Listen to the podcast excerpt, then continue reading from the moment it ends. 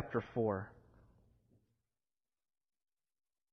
And as we get started, before I read our text, I want to ask us a few questions. And I, am asking us these really as a sort of diagnostic questions for our hearts. These, these are aimed to get us thinking about what motivates us to follow Christ. Why are you a follower of Jesus? I think probably most of us in this room would call ourselves a follower of Jesus.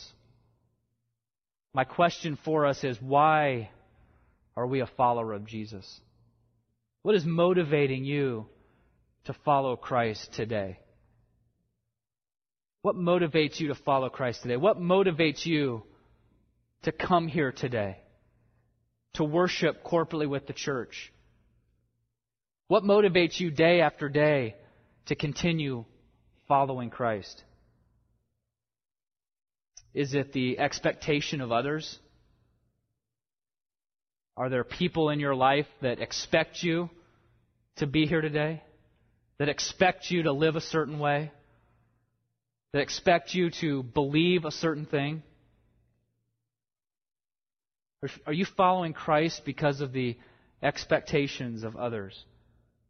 What about convenience? Maybe you would say it's just convenient for me to follow Christ. Maybe you grew up, your background, your, your family history is a history of following Christ, and it's all you've ever known. And so it's just the easy, convenient thing to do. Kind of related to that, maybe what motivates you to follow Christ is comfort and stability. Again, it's, it's what you know, it's what you're familiar with. These are your friends.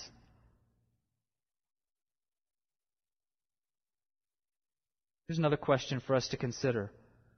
What are you looking to Jesus to do right now? What are you looking to Jesus to do in your life, in the life of your family, and in our church, in our nation, in the world? What is it you're looking and expect Jesus to do? What is it you think he should be doing?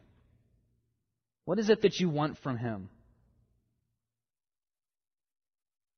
to kind of sum up these questions, what makes you call yourself a believer in Christ? Again, I think most of us here today would identify ourselves as a believer in Christ.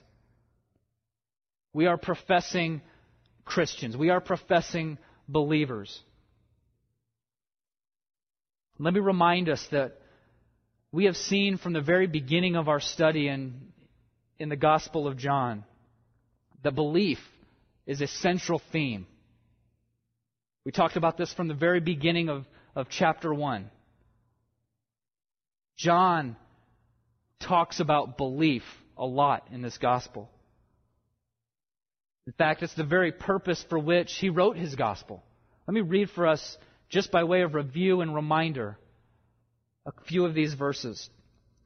Two of them from John chapter 1. First of all, verse 7 speaking of John the Baptist, he came as a witness to bear witness about the light, the light being Jesus.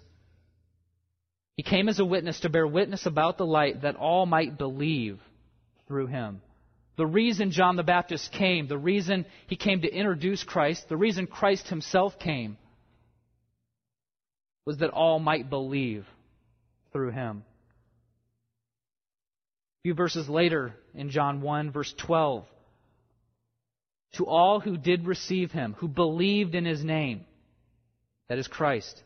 He gave the right to become children of God. It's those that believe that become children of God. And then finally, I said that the very purpose for which, John wrote his gospel was the theme of belief. Remember John 20, verses 30 and 31. Now Jesus did many other signs in the presence of the disciples, which are not written in this book, but these are written so that you may believe that Jesus is the Christ, the Son of God, and that by believing you may have life in his name. John wrote his gospel. And not only did he write his gospel, but he chose to include the things he included. Of all the things that he could have included that Jesus did, he chose these things in order that you might believe in his name. You might believe that he is the Christ, the Son of God, and believe and have life in his name. That's why he wrote his gospel. That's why we are studying his gospel. That's the whole thing we need to get from it. We need to believe who Jesus is. So, since John's whole purpose for writing this book is that we would believe in Jesus, I think it's necessary that our belief in Jesus is rooted in the very same thing that John roots our belief in as he presents Christ, as he presents his words, his works, his teaching. What is our belief in Jesus rooted in? When we answer those questions that I asked at the beginning, we evaluate our heart, our thinking. Are we answering those questions? Or is our answers to those questions rooted in the Jesus that is revealed to us in not only this gospel, but in all of the gospels in the, in the New Testament and all of Scripture? Is our answer, is our motivation for following Christ, is our basis for believing in Jesus rooted in the things that John is presenting in this gospel? And I bring these up I ask us these questions just to get us thinking, to prepare us for what we're going to read and study today from John chapter 4. Because this scene recorded in, in these verses that we'll read here in just a second provide for us a contrast between false belief and saving faith. We're going to see a contrast between those that have a, have a belief, but it's misguided, it's distorted, and I say it's false. That's contrasted with one who we see has a, a belief that is a saving belief, that is a belief that is real and genuine. So now let's read together John chapter 4. I'll begin reading for us in verse 43. After the two days, he departed for Galilee. For Jesus himself had testified that a prophet has no honor in his own hometown. So when he came to Galilee, the Galileans welcomed him, having seen all that he had done in Jerusalem at the feast, for they too had gone to the feast. So he came again to Cana in Galilee, where he had made the water wine. And at Capernaum there was an official whose son was ill. When this man heard that Jesus had come from Judea to Galilee, he went to him and asked him to come down and heal his son, for he was at the point of death. So Jesus said to him, Unless you see signs and wonders, you will not believe. The official said to him, Sir, come down before my child dies. Jesus said to him, Go, your son will live. The man believed the word that Jesus spoke to him and went on his way. As he was going down, his servants met him and told him that his son was recovering. So he asked them the hour when he began to get better. And they said to him, Yesterday, at the seventh hour, the fever left him. The father knew that that was the hour when Jesus said to him, Your son will live. And he himself believed, and all his household. This was now the second sign that Jesus did when he had come from Judea to Galilee. So let me explain the context a little bit here. Verse 43 tells us that after the two days, Jesus departed for Galilee. What two days are this? If you look back to verse 40, you remember that when he entered into the town of the Samaritans, after having that conversation with the Samaritan woman at the well and and she goes and tells her family what he had said. He goes to that Samaritan town and there has a very profitable two days of ministry. Many, it says, come and believe the word that he tells them. So after those two days that he spends there of, of very blessed ministry, he decides to go to Galilee. Now, you remember from the beginning of chapter 4 that before he went into Samaria, he had set out for Galilee. Samaria was a stop along the way to Galilee. And so he's continuing the journey that he set out to do at the beginning of chapter 4. Stops in Samaria, teaches, many believe the word that he gives to them, and now he continues to go to Galilee. We're told then in verse 46 that he comes to Cana in Galilee. And hopefully, if, if you've been here for the last several weeks, Cana rings a bell to you. We began chapter 2 in Cana of Galilee. Jesus began his earthly ministry, as John records it, at a wedding feast in Cana. This was a place that Jesus was very familiar with. You remember that likely he was a guest at that wedding because that wedding were, were members of his family, or, or at least close acquaintances of his family. And so he comes into Cana. He comes essentially to his hometown. This is his home region, the region of Galilee. And so what began in, in chapter 2, in Cana, in Galilee, he goes, you remember, to Jerusalem to the feast. He cleanses the temple in Jerusalem at the feast. He journeys back, stops in Samaria, and now he's returned to Cana. He's, he's come full circle. I mentioned back in chapter 2 that many commentators refer to this as the Cana cycle, and it seems as though John is kind of summing up this three chapter unit where he is presenting Jesus in, in these very similar, sort of parallel instances and interactions that he has with people, revealing himself to be something. He's doing signs. The very end of our text, verse 54 says, what he does here is the second sign. Remember, the first sign was turning the water into wine. Here's the second sign. So, again, we know that Jesus did other signs during this period of time. We're told that. But John is, is wanting us to see that he's, he's trying to communicate something through this, this unit of thought in, in chapters 2 through 4. And it's, it's summed up here at the end of chapter 4 with Jesus returning to his hometown, to Galilee, his home region. And I make that point because verse 44 is this parenthetical comment that John, the writer, enters in here to our text. In the midst of this recollection of this story, John makes this parenthetical comment. It's going to explain something to us.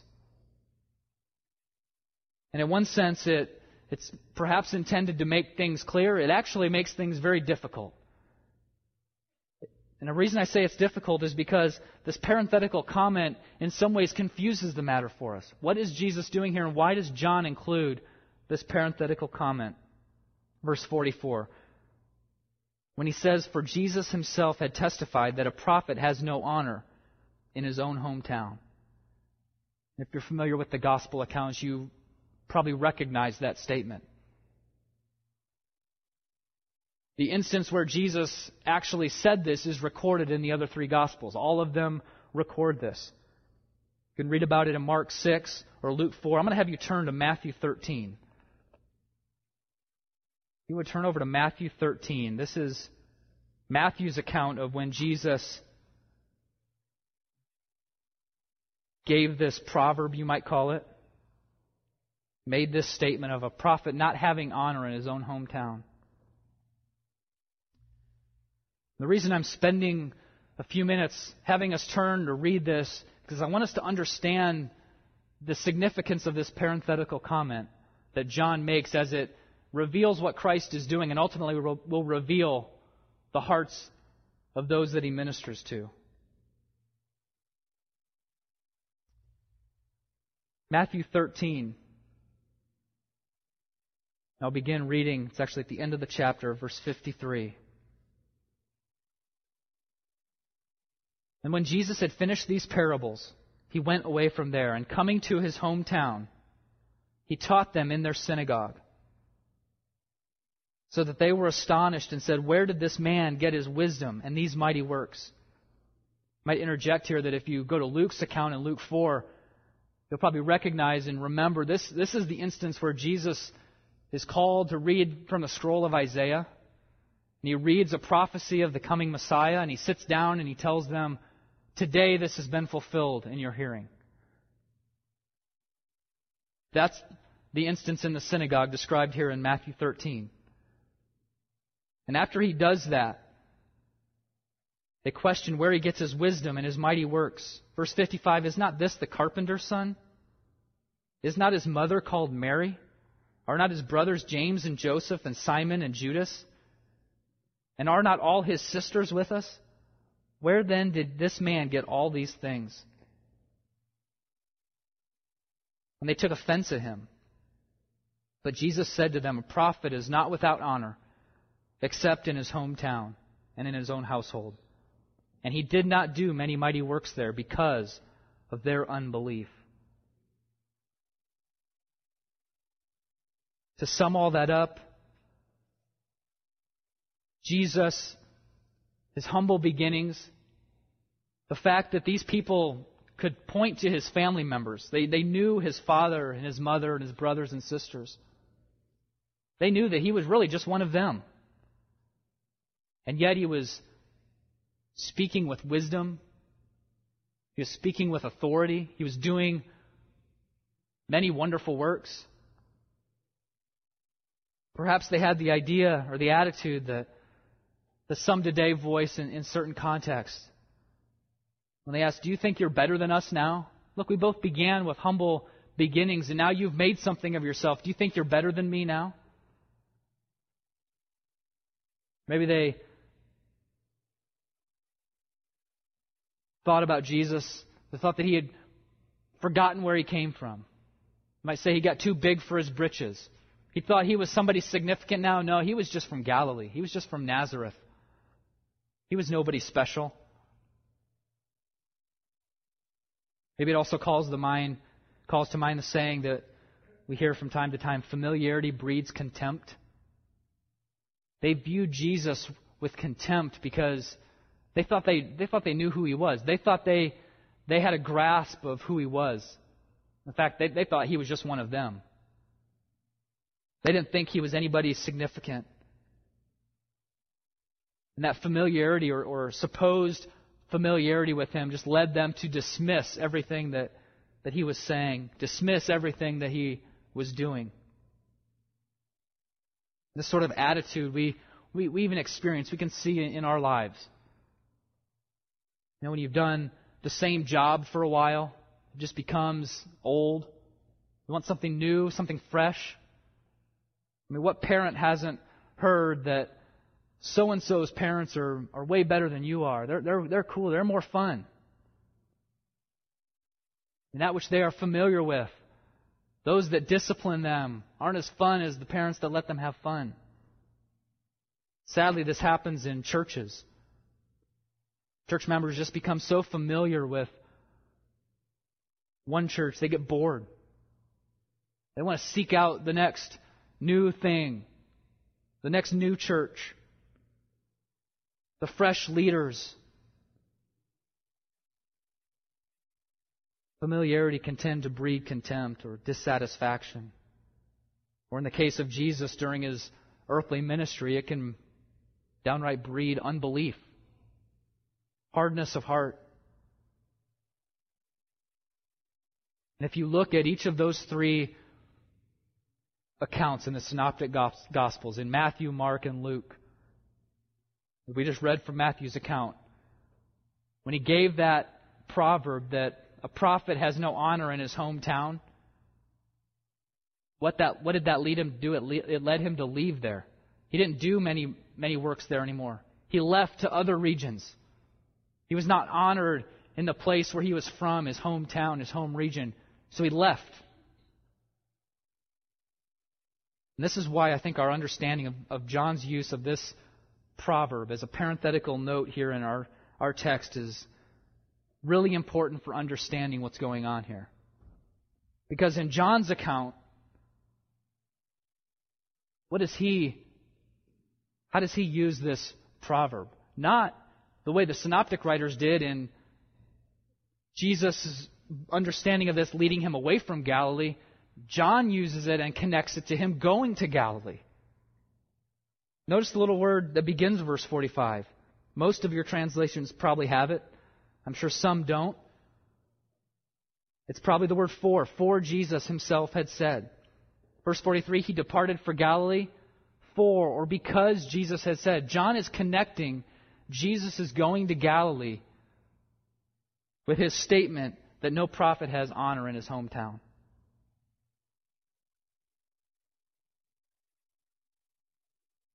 So John's use of this proverb is totally opposite from the synoptic writers. Jesus goes to Galilee because he has no honor in his hometown. Okay, is that complicated enough? Let's make it one more step complicated. Look at verse 45. When he came to Galilee, the Galileans welcomed him. Wait a second. I thought a prophet doesn't have honor in his hometown. I thought Jesus left Galilee because they didn't believe in him. What are we to make that when he comes to Galilee, the Galileans welcome him? They saw all that he had done in Jerusalem at the feast. They had gone to the feast just as many Jewish people in that day did. They go to Jerusalem for the feast. Many of these people would have been there. They, they, in fact, we know, we read, they saw it. They saw what he did. And now he comes back to Galilee. And they welcome him when he arrives.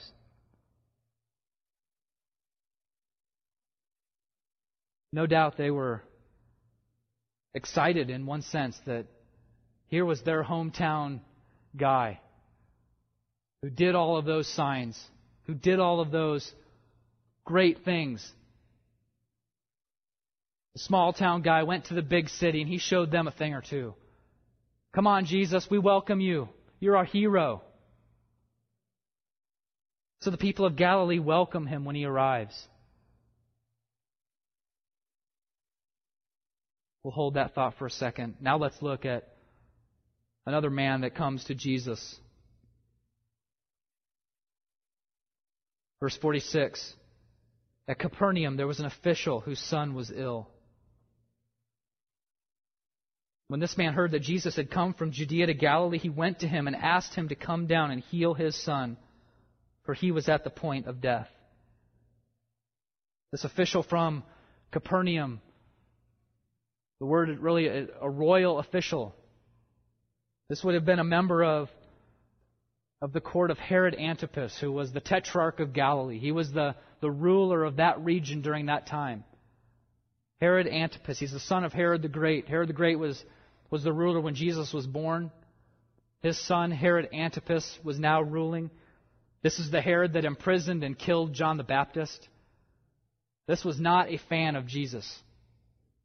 This was not a fan of what John and Jesus were doing. And here, likely as one of his government officials, coming from Capernaum to Galilee to seek out Jesus because his son was sick. This was a desperate man. And imagine, this is, this is a, a member of Herod's government. Okay, he would have had access to probably any sort of medical care that was available. But they had exhausted all of that care, and, and still his son was dying. His son was sick. This was a desperate father. He was so desperate, he traveled the 18 to 20 miles or so from Capernaum to Cana to ask Jesus for help. And his request is for Jesus to come down. No doubt this, this man too would have heard what Jesus did, perhaps even saw what Jesus did.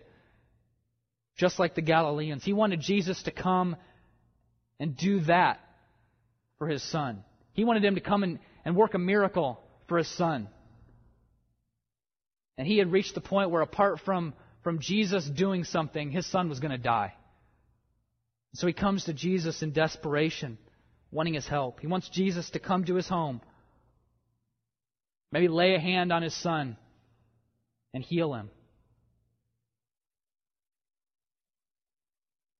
And what is Jesus' response? You know, Joseph prayed, prayed a, a little while ago and recalled the kindness and gentleness of Jesus. And he certainly is those things. But I think even in the first four chapters of John that we've seen, there is a side of Jesus that is, that is direct, that is firm, that wants to correct where there is error. So, yes, he's kind and gentle, but he's not going to overlook those that mistake him for something else. He's kind and gentle and loving and meek. But he loves the truth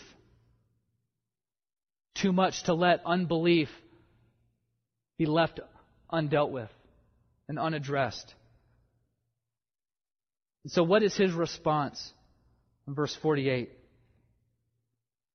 the official comes to him, requests that his son be healed. Jesus says to him, and here's important, unless you, the you is plural.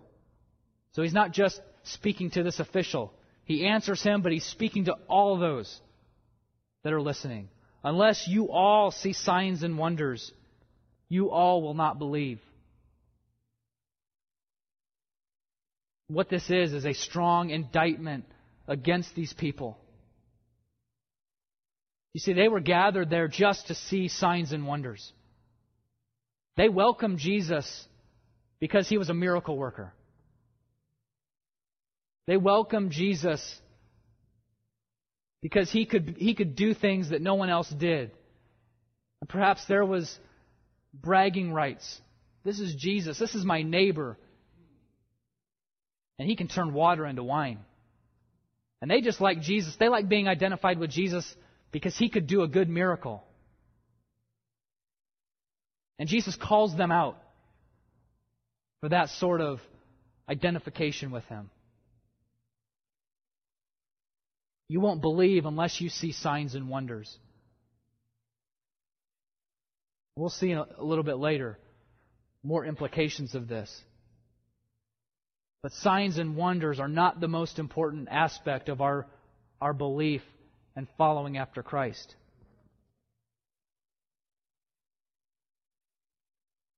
See, Jesus perceived the real reason that they had welcomed him. And this goes back to help us understand why John, with I think a touch of irony, includes that parenthetical comment in verse 44. Because, yes, they welcomed him, but they welcomed him as a sort of sideshow. They didn't honor him as the Messiah. They didn't honor him for who he was. They welcomed him for what they could gain from him, for what they could see him do.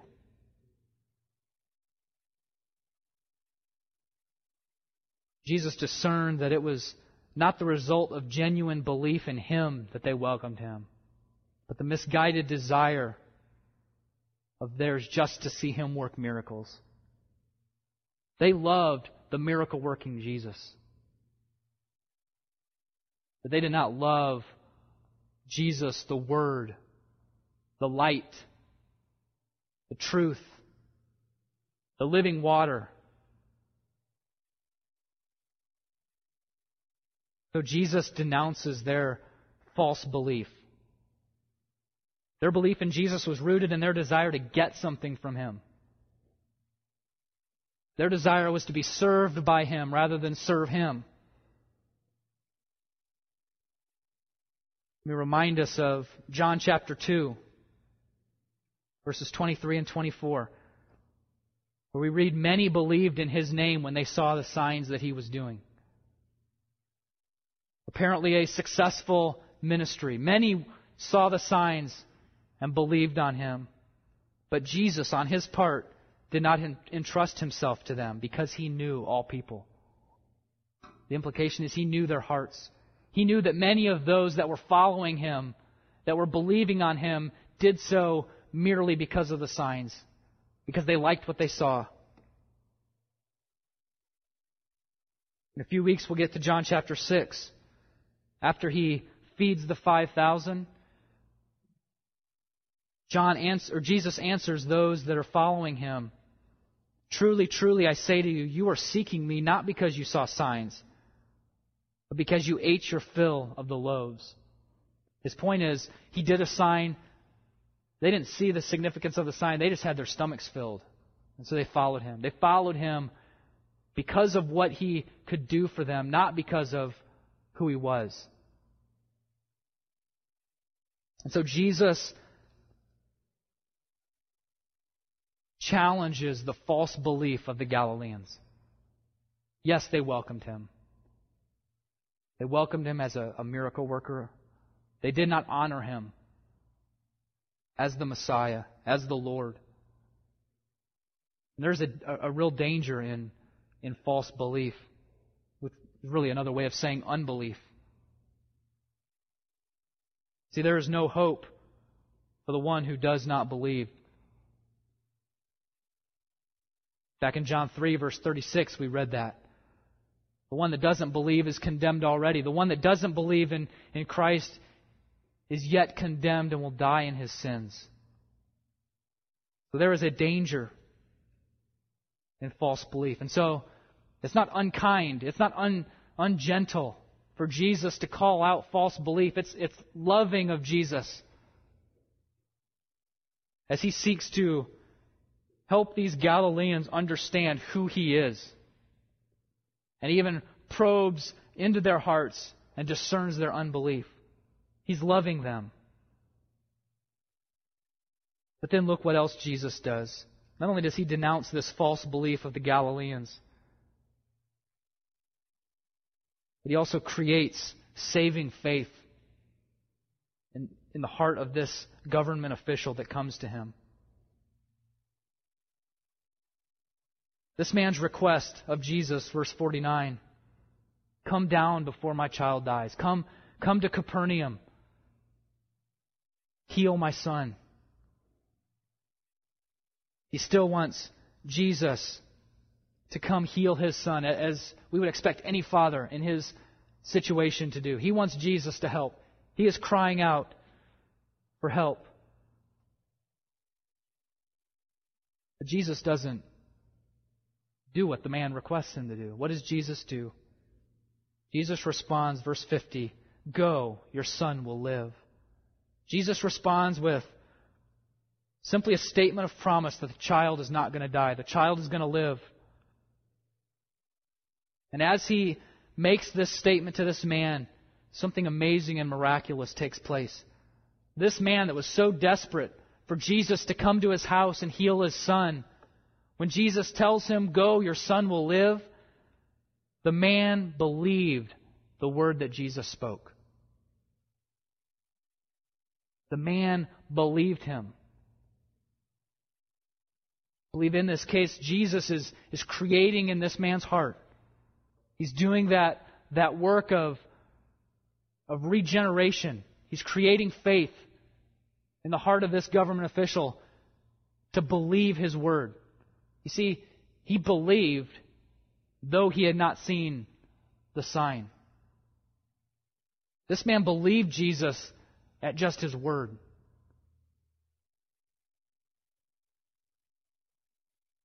And he was so convinced in his belief that he went on his way. Verse 50. Again, this man that twice we have recorded begging Christ to come and heal his son, Jesus speaks the man believes and goes his way.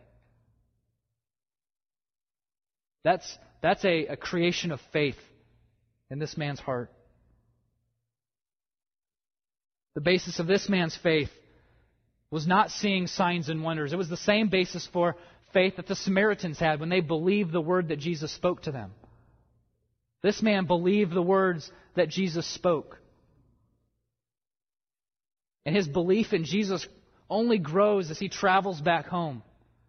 We read as he travels back home, his servants meet him. And they tell him that his son is recovering. His son is getting better. And I love this in, in verse 52 and 53 when, when the man asks when.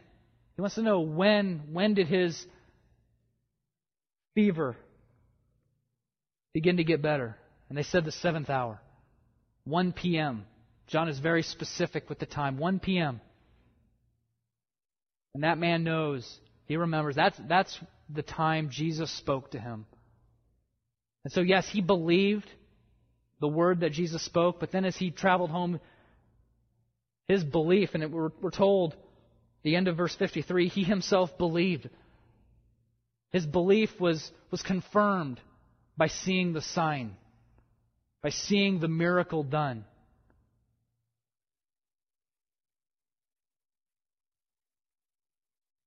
So how do we apply this? How do we how do we allow this text to to change the way we think? How does it help us understand not only who Christ is, but why we're following him? What is it that is motivating us to believe in him?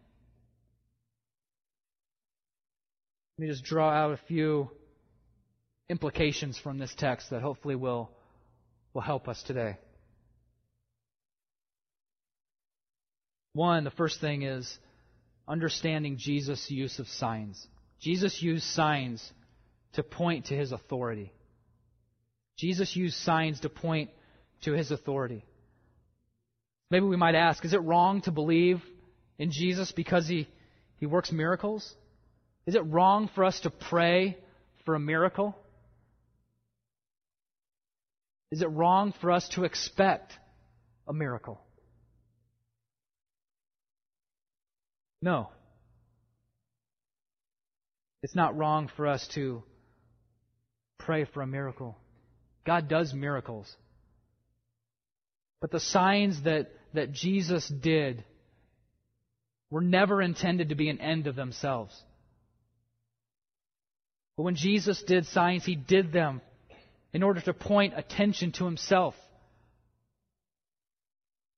And as John records these signs that Jesus did, he records them. Jesus does them so that people would understand who he is. They would understand that he is the Messiah and that they would believe on him. Jesus never used and doesn't use signs as an end in themselves. He demonstrates his power through miracles in order to validate his identity, in order to lead people to faith in him. This response by the many Galileans is not a surprise to us. When we consider what Jesus came to do, why he came. I read verse 12 of John 1 earlier, where it says, But, but those who did receive him, those who did believe him. One verse before that, John 1.11, tells us that he came to his own. His own received him not. Jesus came to this earth and was rejected by and large. He came to give his life.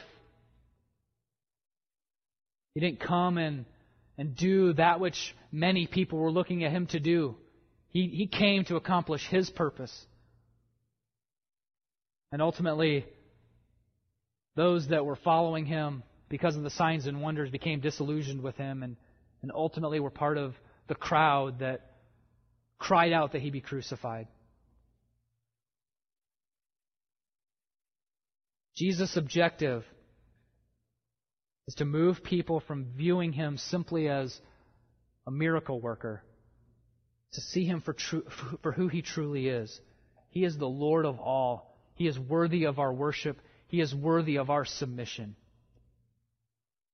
So when we pray for a miracle, we do so desiring to see the glory of the Lord displayed.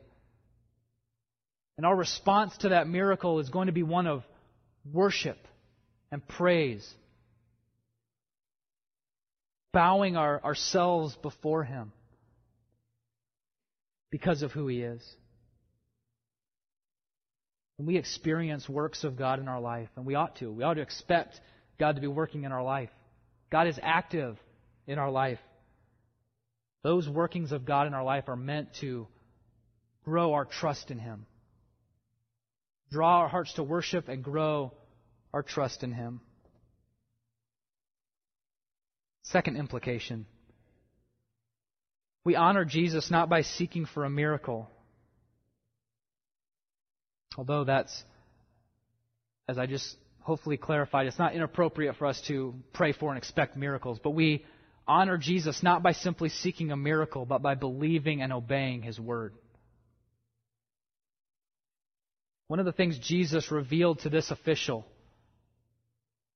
was that Jesus' presence was not important.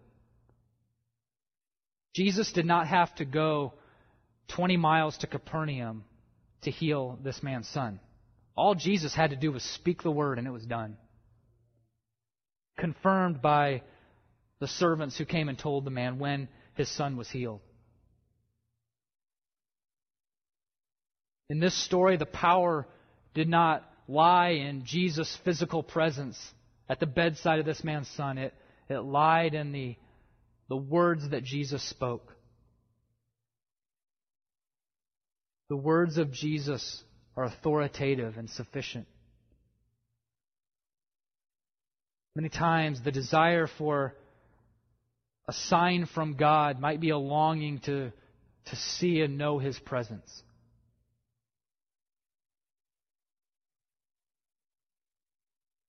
Perhaps you've heard Maybe you yourself have even prayed for a sign from God, knowing that, that He's present with you.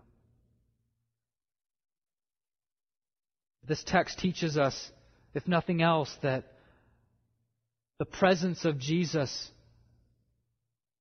the physical presence of Jesus, is less important than the word that He has given us to read, to study, and to obey. Besides, we already have the presence of God indwelling us by His Spirit. But really, we don't need the presence of Jesus. We have the Holy Spirit. If we are a true believer in Jesus, we have the Spirit indwelling in us. We have the presence of God with us. That is enabling us to obey the Word that God has given to us. So don't spend your time looking for God to speak to you through a sign. Spend your time looking into the book that He's given to us as a revelation of Himself. Find Him here in His Word. Don't look for Him in some other sign. Look for Him in the signs that He's already given.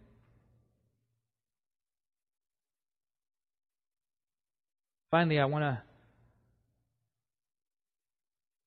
point out the fact that Jesus used physical weakness to bring this man to saving faith.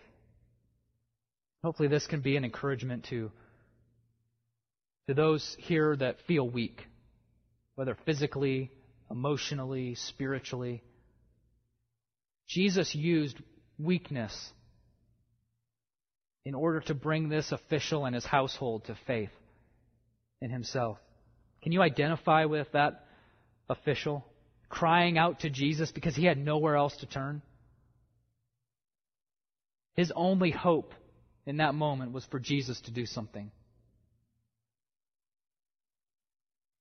Isn't that how it works many times for us? God brings us to, to that point that we have nowhere else to turn. It occurred to me that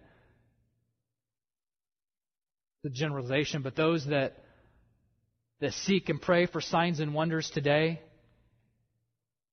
probably think that physical weakness is a, a sign of, of God's absence of working in our hearts and lives.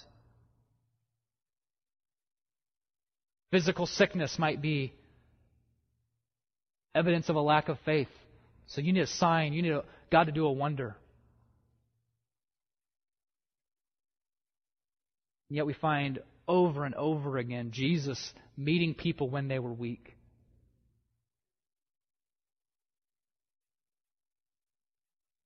I read this from J.C. Ryle as he commented on this, this text. He said this Anxiety about a son led the nobleman to Christ. If the nobleman's son had never been ill, his father might have lived and died in his sins. Health is a great blessing but sanctified disease is greater. Thousands will testify with David and the nobleman when David writes in Psalm 119, It is good for me that I have been afflicted. We see over and over again in, in, in the scriptures. Think of Paul, who writes that when he was weak, then he was strong. In his weakness, he saw the power of God displayed. So take heart in the goodness of Jesus to provide healing when he chooses to do so. And look to his grace to provide comfort when he chooses to act otherwise. Even remembering that Jesus, Jesus acted in a way that this man did not request Jesus just to speak. He requested Jesus to come. Jesus did not answer this man's request in the way that that man desired him to. But Jesus gave him something far greater than that man could have ever hoped for.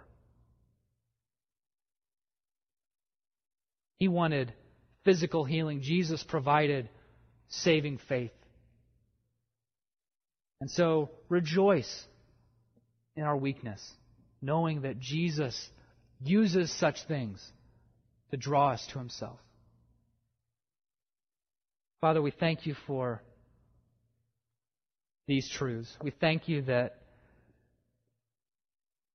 your word is authoritative for us, it is sufficient to meet our needs. Everything we need is contained in your word for us to understand. To grow in us a desire to, to meet you there. Keep us from looking for other things, other manifestations of of you when you have given us your word. Give us hearts that believe the things we read. Give us faith to accept hard things.